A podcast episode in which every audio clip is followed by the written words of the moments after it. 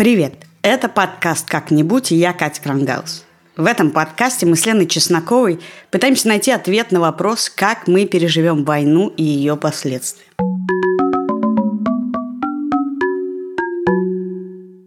Обычно я разговариваю со специалистами из западных стран, которые наблюдают это все как бы снаружи, сильно снаружи. Но ведь есть и другие психотерапевты, которые прямо сейчас посреди войны в Украине. Конечно, хочется думать так. Психолог – это человек, у которого есть э, навыки, знания, инструменты, каких нет у других людей. Поэтому хочется верить, что он как-то по-другому справляется с ситуацией, как герой, который обладает какой-то суперсилой. В то же время, когда такой специалист продолжает практиковать, то он сталкивается с каким-то невероятным шквалом эмоций, переживаний, агрессии, горя, какого, вероятно, не было раньше – Получается, на психолога падают не только его обстоятельства, не только его непосредственный опыт проживания войны, но и опыт своих клиентов. То есть он сталкивается с какой-то жестью, умноженной на 10, 20, не знаю насколько. И я все время думаю, как это, как, как это выдержать, как пережить, как продолжать работать. И для этого выпуска я попросила поговорить со мной Ольгу Демчук. Она психоаналитик, который живет в Киеве уже много лет и помимо частной практики ведет свой YouTube-канал – а еще делает всякие обучающие проекты, психоаналитические школы для своих коллег по цеху. Проводит вебинары. После 24 февраля Ольга начала вести дневник войны, там же, в своем YouTube-канале. Этот дневник полон всего эмоций и детального аналитического разбора, что вообще происходит на войне с точки зрения психологии, кто такой агрессор, как работает ненависть и все такое. Сразу после начала войны Ольга уехала из Киева в Западную Украину, а ее муж ушел в ЗСУ, Через два месяца она вернулась в свой город обратно, и все это время она также работает со своими клиентами. Несмотря на то, что ее практика во многом зависела от российских клиентов и ее доход сильно упал, Ольга продолжает свою работу, потому что это для нее островок стабильности, ее опора. Говорили мы с Ольгой в июле.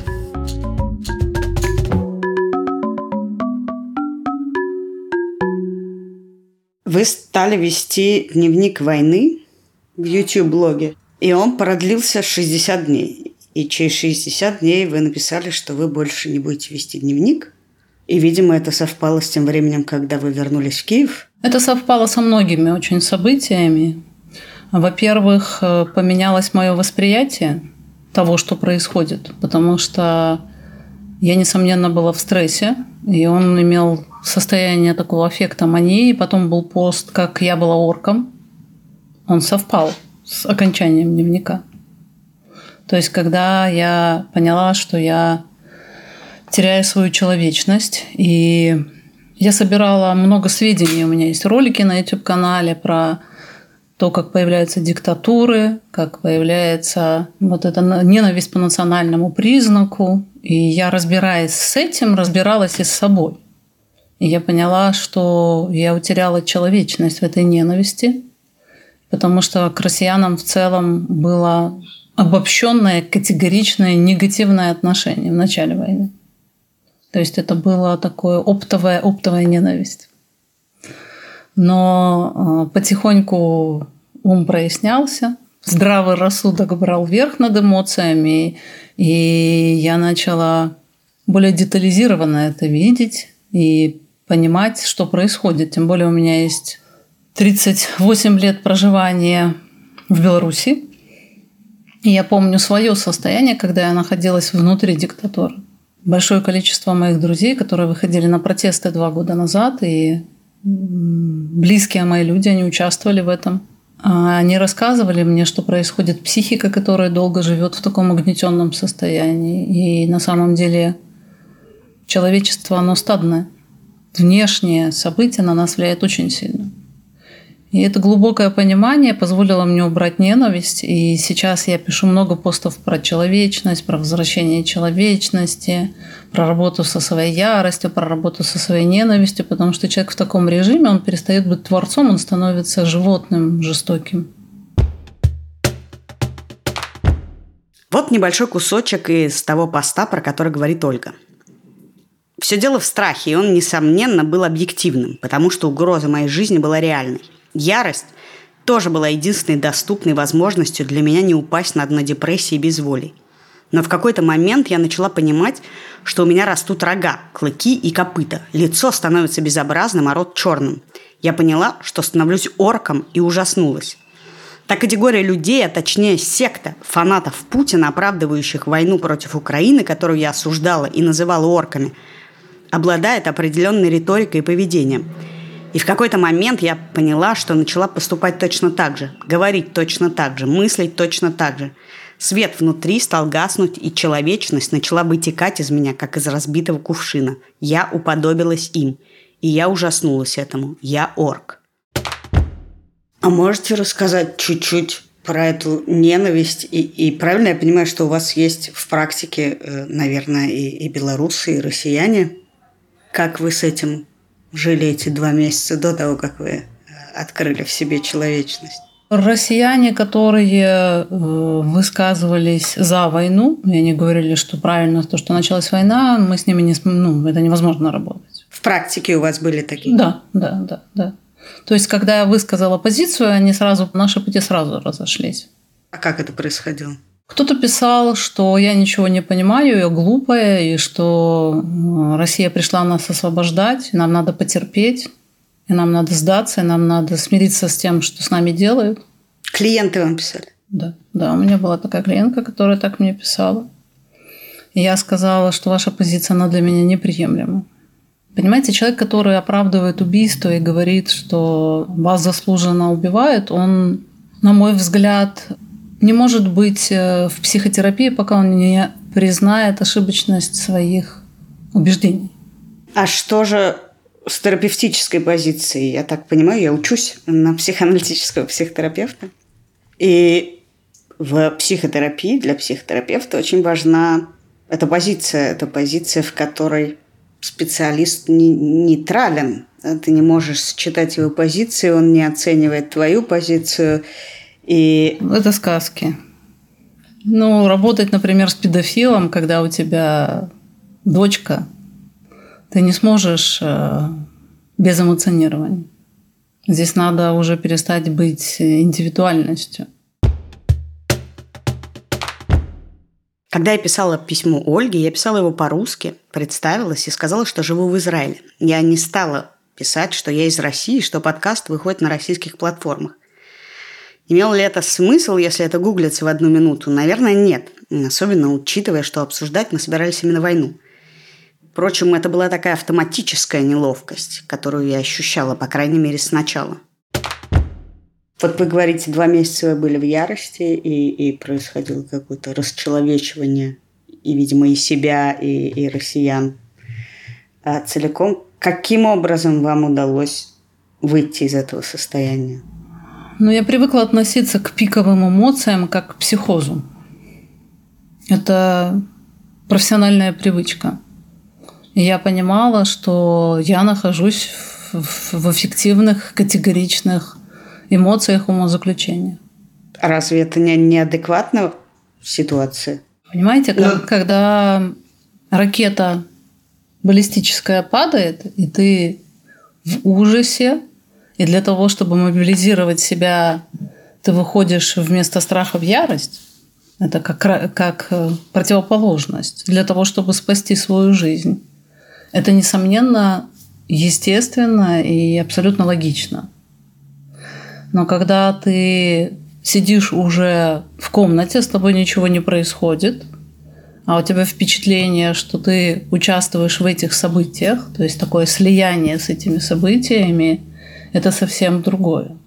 Я, например, отказалась от ненависти, потому что я понимала, что я, она меня разрушает. Я каждое утро просыпалась с ощущением, как будто я, не знаю, там, пьяная танцевала стриптиз на барной стойке в ресторане. То есть у меня был большой стыд. И я привыкла к своему стыду и чувству вины прислушиваться. Они мне всегда говорят о том, что утеряна человечность. И вот эти 60 дней я просыпалась с чувством стыда не за то, что я делала, а за то, какой я была – в течение дня. И я понимала, что глубины мышления у меня нету, тонкости восприятия нету, мыслей оригинальных нету. я поняла, что моя индивидуальность уходит как вода в песок, что я теряю себя. Я растворяюсь в этих в этом коллективном бессознательном. И поэтому я забила тревогу.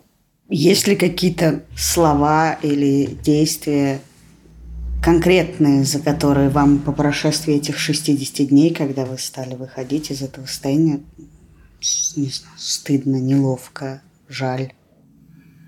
Я своим клиентам всегда говорю, что наше поведение, оно предопределено нашей жизненной историей. Я тот человек, который никогда не был в войне, внутри войны.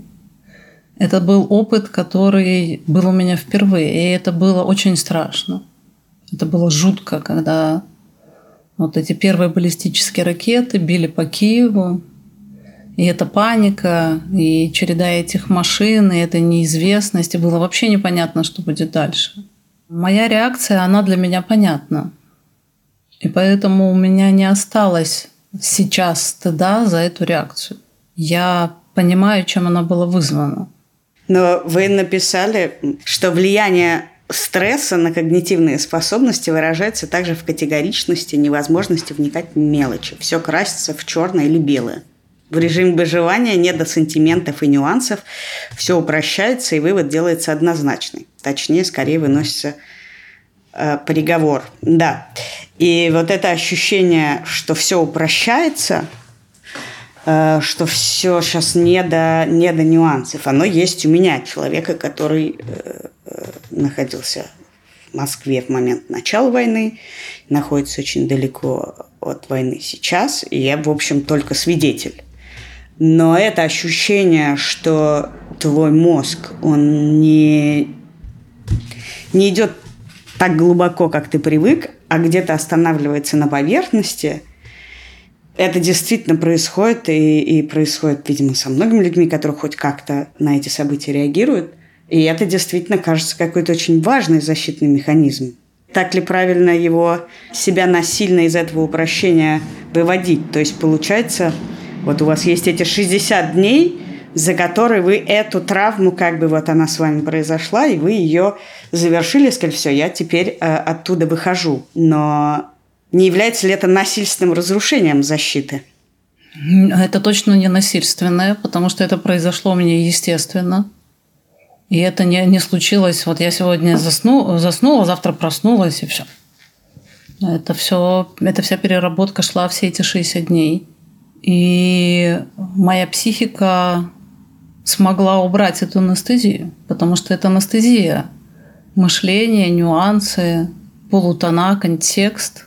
Это энергозатратно. Вообще быть сконцентрированным и человечным – это затратно. Животным быть легче. И когда ресурс нужен для выживания, тогда это ну, естественно. Такое состояние, из него не надо себя выдергивать. Потому что если человека выдернуть из ненависти, то как альтернатива фактически мы говорим «не ненавидь», как альтернатива мы предлагаем ему окунуться в бездну страха. А там небытие, это еще страшнее. Поэтому ненависть, э, ну не то чтобы хорошая альтернатива, но, наверное, лучшая, если так можно сказать, всепоглощающему, растворяющему в себе страху. Вам сейчас не страшно?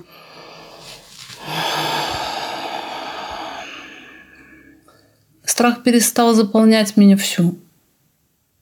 У меня есть еще что-то кроме страха. И я стараюсь это что-то еще кроме страха делать с большим удельным весом, чем страх. Несомненно, мне страшно, потому что нас продолжают обстреливать. И за мужа страшно. Страшно, конечно. А когда он ушел, а он нас привез и вернулся в Киев, сразу ушел. Ну, там на какой-то, на третий день, на четвертый, я не помню уже по событийности. И все это время он на войне? А, ну, я это не могу с вами обсуждать, где он. Да. В том числе, да, скажем так.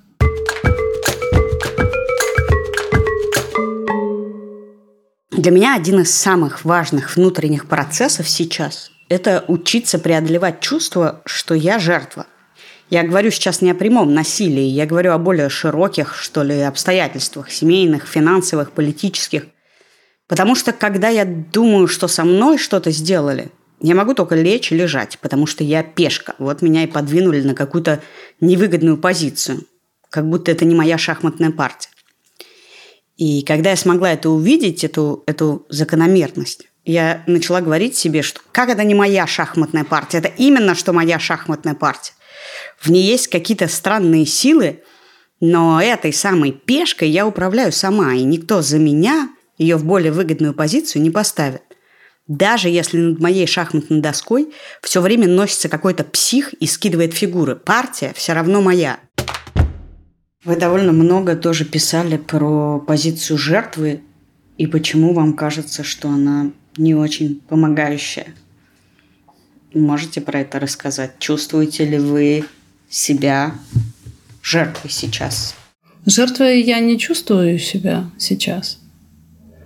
Но я, несомненно, при небольшом изменении обстоятельств я и стану. Вот как только а, ракета прилетит в мой дом, я сразу стану жертвой. То есть это будет акт агрессии против лично меня, я стану жертвой. Но здесь скорее не жертвам, жертвой, а объектом или субъектом, против кого осуществляется агрессия. Быть объектом, против которого не против которого, а э, на которого осуществляется агрессия, это одно, а быть жертвой – это второе, потому что состояние жертвы – это когда кто-то должен появиться и тебя спасти. А ребенок находится изначально в состоянии жертвы, потому что он ничего не может, он зависим, он маленький, у него нет собственных денег, и он не может встать и уйти от родителей. То есть позиция ребенка – это позиция жертвы зависимого. А для того, чтобы человеку сохранить чувство собственного достоинства, ему очень важно понимать, что я могу сделать. Очень часто мы требуем от себя сделать больше, чем мы на самом деле можем. Но я помню очень хорошо момент, когда мы ехали на машине, эвакуировались. Было трое взрослых на заднем сидении, водитель, взрослый на переднем сидении, две большие собаки и кот – я почувствовала себя жертвой. Я была заперта. Я не могла ни ноги вытянуть, ничего сделать. И я тогда себе сказала, что я чувствую себя жертвой, я себя чувствую рабом, угнетенным, которого, от которого ничего не зависит. И я говорю, ну что от тебя сейчас зависит? Как ты можешь позаботиться? Я помню, что я села удобнее с правого полупопья переместилась налево. И мне это помогло перестать быть жертвой. Потому что я смогла смириться с тем малым, что я могу, и позволить себе это сделать.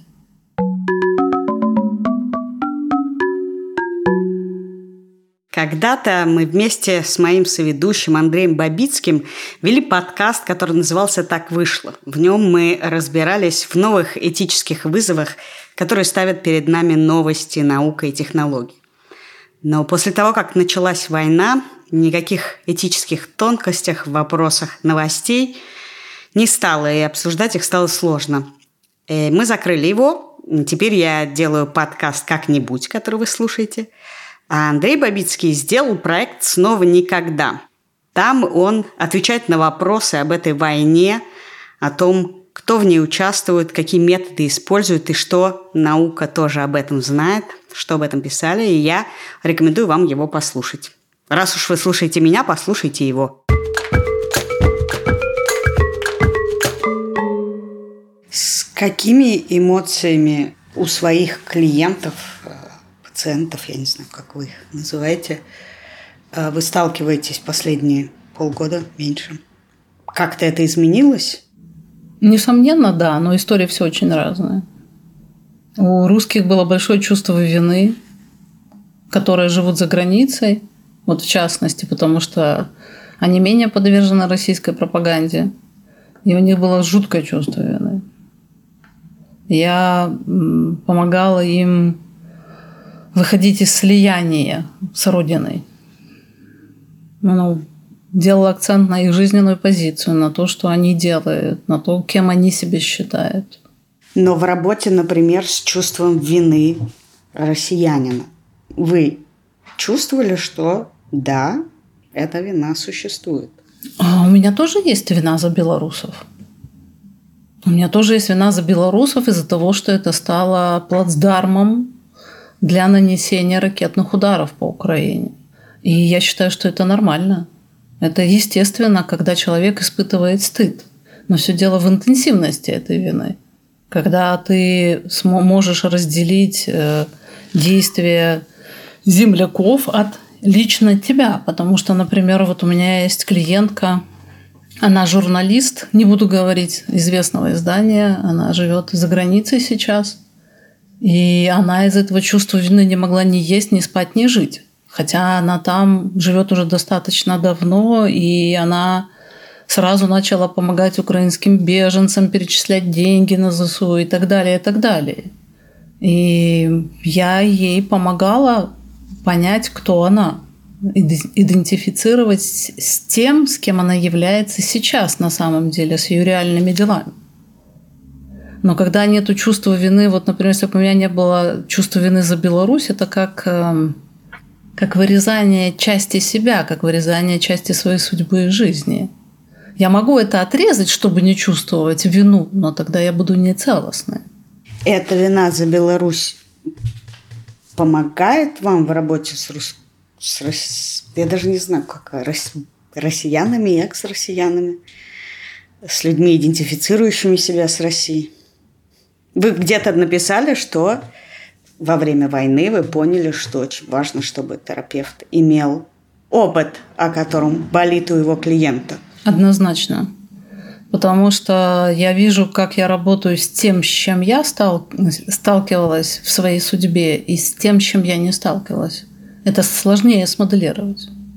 Это не значит, что ты не можешь работать, но однозначно ты будешь понимать человека. Потому что если ты не терял близкого, ты не поймешь, что чувствует другой, которого потеряла. Если ты не из, не из страны агрессора, то ты не поймешь, что чувствует этот человек. Я, например, чувствую вину за то, что я не участвовала а, в августовских событиях в Беларуси, когда люди вышли на протест. И у меня за это есть тоже чувство вины, но оно не всепоглощающее. И это нормально переживать эти чувства.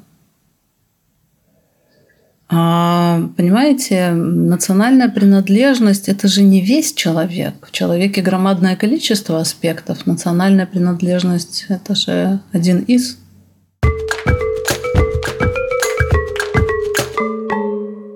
Есть ли среди ваших клиентов э, люди, пережившие прямое участие в военных действиях в Буче, в Ирпене, в Мариуполе, в Виннице? То есть такой большой спектр. Есть те, которые были под бомбежками в Харькове. Они долго там были, потому что не могли выехать. Харьков все время бомбили. И вот есть девушка, у которой была детская школа танца, и она с детьми пряталась в подвале. Есть э, так, клиентка, которая в Херсоне была. Она недавно только из него выехала. Она выехала после того, когда русские солдаты после того, как там что-то взорвали партизаны, они заставили, э, проверяли документы, заставили стать на колени. Их, она, ну, она не выдержала этого. Не выдержала? Эмоционально, да. Это было очень тяжело, когда они заставили стать на колени их и треб... ну, паспорт, она там еще что-то рассказывала, они что-то заставляли их говорить. Российские солдаты? Да, да. Чтобы выехать? Нет, нет, нет. Просто там был а. взрыв, и они делали проверку, и они заставили людей стать на колени и, стоя на коленях, э, отдавать паспорт. Стоя перед ними на коленях, отдавать паспорт. И вот это, когда ты живешь в Херсоне, и ты видишь, что чужаки там ведут себя как хозяева, это эмоционально очень тяжело. Тем более э, когда на их глазах грабили квартиры, которые были закрыты, и вот прям по улице проезжали эти грузовики с холодильниками и мебелью, но это эмоционально очень сложно выдержать. А, есть э, девушка, которая, у которой Мама, отец и свекровь были в Мариуполе.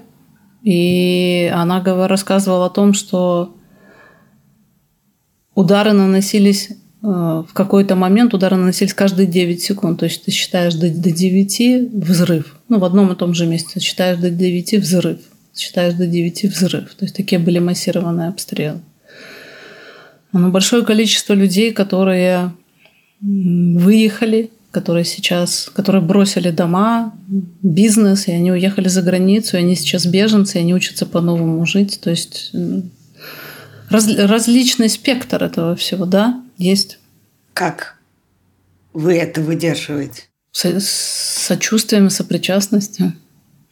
Как я это выдерживаю? Я понимаю это. Я понимаю и поддерживаю людей как могу. У кого-то, например, сбыточные эмоции, ты его, пыта... его пытаешься вывести из этой категоричности, из этого психоза, то есть ты пытаешься собрать. Кто-то не может смириться с тем, что это есть, и ты помогаешь ему принять эту реальность, сказать, да, уже это произошло. Кто, у кого-то страх будущего, и ты говоришь, ну, опирайся на себя, у тебя есть навыки, и ты переехал, но ты переехал с собой.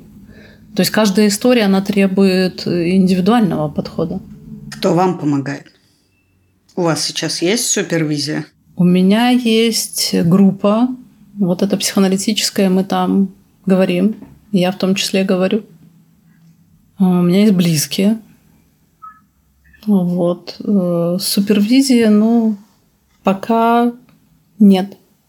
Пока я справляюсь. И, ну, у меня была когда-то супервизия, но сейчас я хочу справляться сама, потому что это важно смочь дойти до какого-то дна и самостоятельно это переосознать или же не доходить до какого-то дна. Самостоятельность в проживании, она тоже важна. Потому что когда ты... Я и клиентам всем говорю, что я временный персонаж вашей жизни, когда-то наступит время, когда вы будете сами это все мочь. У меня с мужем близкие отношения, мы о многом говорим. У меня есть друзья, с которыми я постоянно обсуждаю. То есть я не сама с собой однозначно в этом всем.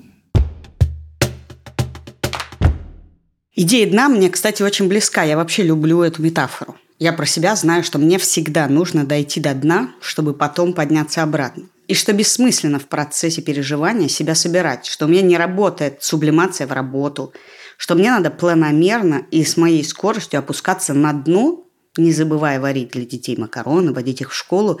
Но если я пытаюсь собрать себя, не дойдя до дна, взбодриться, мотивировать, заставить взяться за что-то правильное, я чувствую, как будто я встала в распорку над этим дном. И очевидно, что вверх из этой распорки я не выберусь, но зачем-то трачу силы на вот это нависание, вместо того, чтобы, развалившись на маленькие атомы, упасть на дно и потом уже двигаться вверх.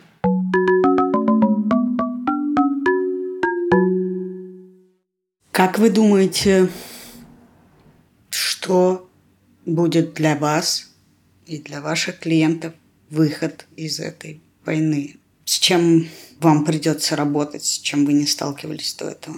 Любой человек, который находится в постоянной стрессовой ситуации, он привык жить на больших оборотах. Большая радость, большое горе, и его психика раскачивается.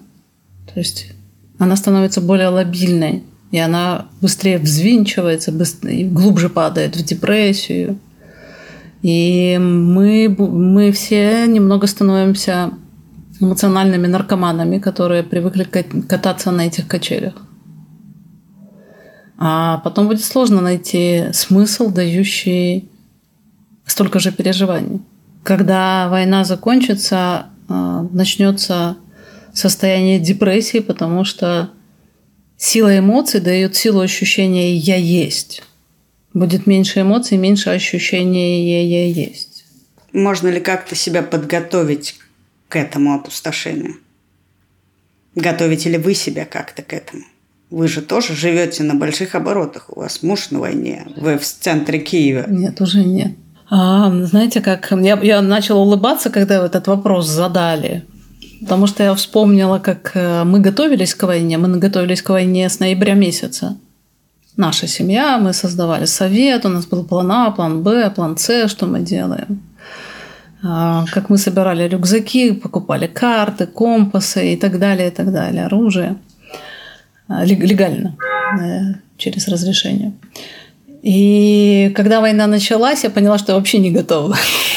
Это сказки про то, что давайте эмоционально подготовим себя к этому. Это фантазии всемогущие.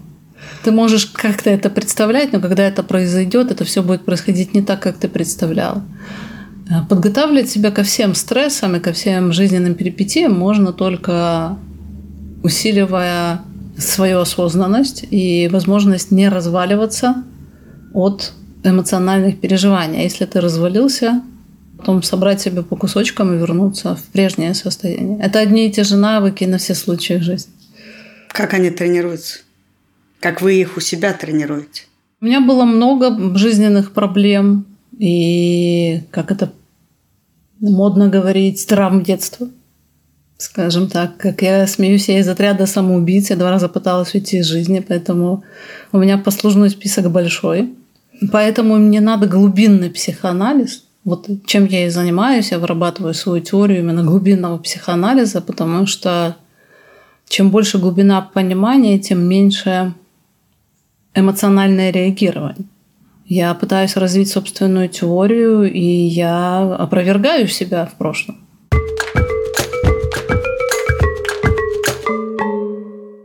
А вы остались за родину? А, ну, это мой дом. Это, во-первых. Во-вторых, мой муж. Он сейчас на войне, и я хочу быть рядом. Я не хочу уезжать за границу. Несомненно, отличие постсоветского пространства от европейского разительное по менталитету.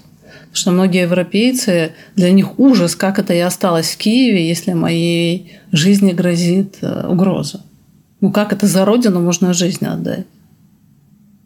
Там очень важна ценность каждой человеческой жизни. Вам кажется, это постсоветская, что это советская вообще логика?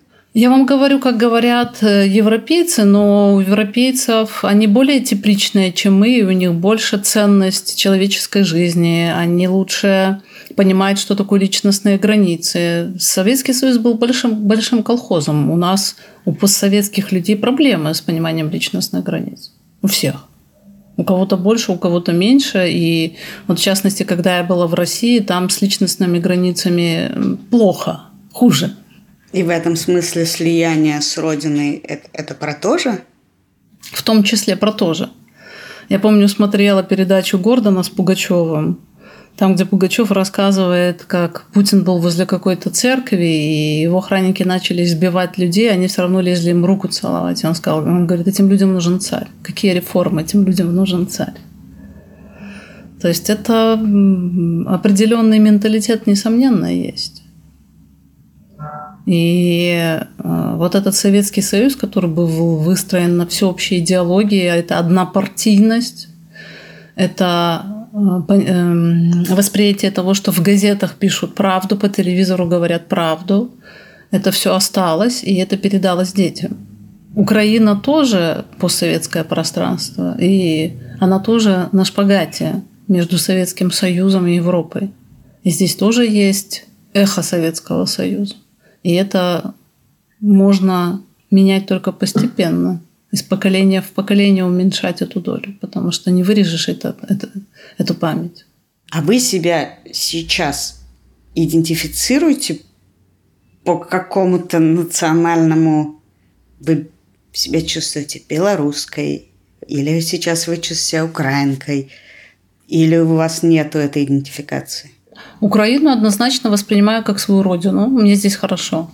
Я когда приехала сюда из Белоруссии 11 лет назад, я помню, как я первый раз вышла на Киевском вокзале и сказала, я хочу здесь жить. Я купила булку с маком в ларьке на вокзале, съела ее и сказала, вот, вдохнула этот воздух с этой булкой, у меня была эта мысль, я хочу здесь жить. И я потом переехала. Мне в Украине хорошо, и мне нравятся украинцы потому что они вот по духу мне ближе, чем белорусы. Белорусы все-таки у них вот это есть белорусская померковность такая вот, а вот эта здоровая агрессивность украинцев мне всегда нравилась. И то, что украинцы, которым мне нравится правительство, вносят, выходят на Майдан, вот это вот так, по-моему.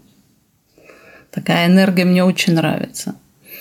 То есть я сейчас Украину считаю своей, своим домом. Здесь мой дом. В Беларуси. Беларусь это там, где место, где я родилась и долго жила, а Украину я считаю своим домом. Теперь считали я себя украинкой. Для Украины я делаю много, я и благотворительно делаю, и помогаю финансово, и насколько я могу вкладываюсь, но я человек, эм, я вообще себя не чувствую ни украинкой, ни, ни белорусской. Ну, у меня с национальной принадлежностью здесь какая-то проблема, потому что я себя хотела бы относить к категории здравомыслящих людей. Вот к этой национальности. Спасибо вам за этот разговор. Пожалуйста. Что тут скажешь? Я тоже очень хочу относиться к национальности здравомыслящих людей, только гораздо удобнее сейчас иметь какую-то другую национальность или хотя бы паспорт. Но даже здравомыслие – это очень энергозатратно, и я точно знаю, что моя психика очень упростилась и упластилась после начала войны. Единственное, на что мне не жалко тратить силы сейчас, это на то, чтобы находить в себе какую-то доброту и мягкость, что ли, чтобы продолжать видеть вокруг людей. Неважно, какие глупости они говорят и, и какие глупости делают. И в этом смысле я, конечно, восхищаюсь тем, как Ольга рассказывала про свое расчеловечивание и как она преодолела его в ее обстоятельствах, которые, конечно, гораздо жестче моих. И я, честно, не знаю, стала ли бы я на ее месте говорить с собой. Скорее всего, нет. А еще у студии «Либо-либо» вышел новый подкаст. Он называется «Ученицы». Это пять с половиной часов расследования журналистки Насти Красильниковой о том, как в летней экологической школе преподаватели вступали в разные сексуализированные отношения со школьниками и школьницами. И кто из них как это теперь видит. Вы можете послушать его по ссылке в описании или просто найти там, где вы слушаете подкасты, подкаст «Ученицы». Привет! Это спин подкаста «Дочь разбойника». Он называется «Ученицы». Меня зовут Настя Красильникова. Это четвертый сезон подкаста, который мы сделали в студии «Либо-либо». Когда тебе 14 лет, и тебе говорят, что ты особенная, тебе потрясающе. Особенно, если ты одинокий ребенок. Мне он казался самым красивым, самым привлекательным. Вокруг него был такой орел загадочности. Расследование, которое началось с одной истории отношений совершеннолетнего мужчины со школьницей, а стало а впрочем, вам еще только предстоит узнать, чем именно оно стало. И мы занимаемся сексом, и я стираю себе к чертям все колени, потому что мне нужно стоять на коленях посреди леса. Нам нужно было перед своим учителем раздеться до пояса сверху. Я считаю, что там были настоящие педофилы. В какой-то момент он сообщил мне, что если я с ним не пересплю, то он покончит с собой. А сколько тебе было лет, когда ты первый раз забеременела? 16. Все эпизоды нашего расследования выходят в один день. Ученицы. спин подкаста «Дочь разбойника».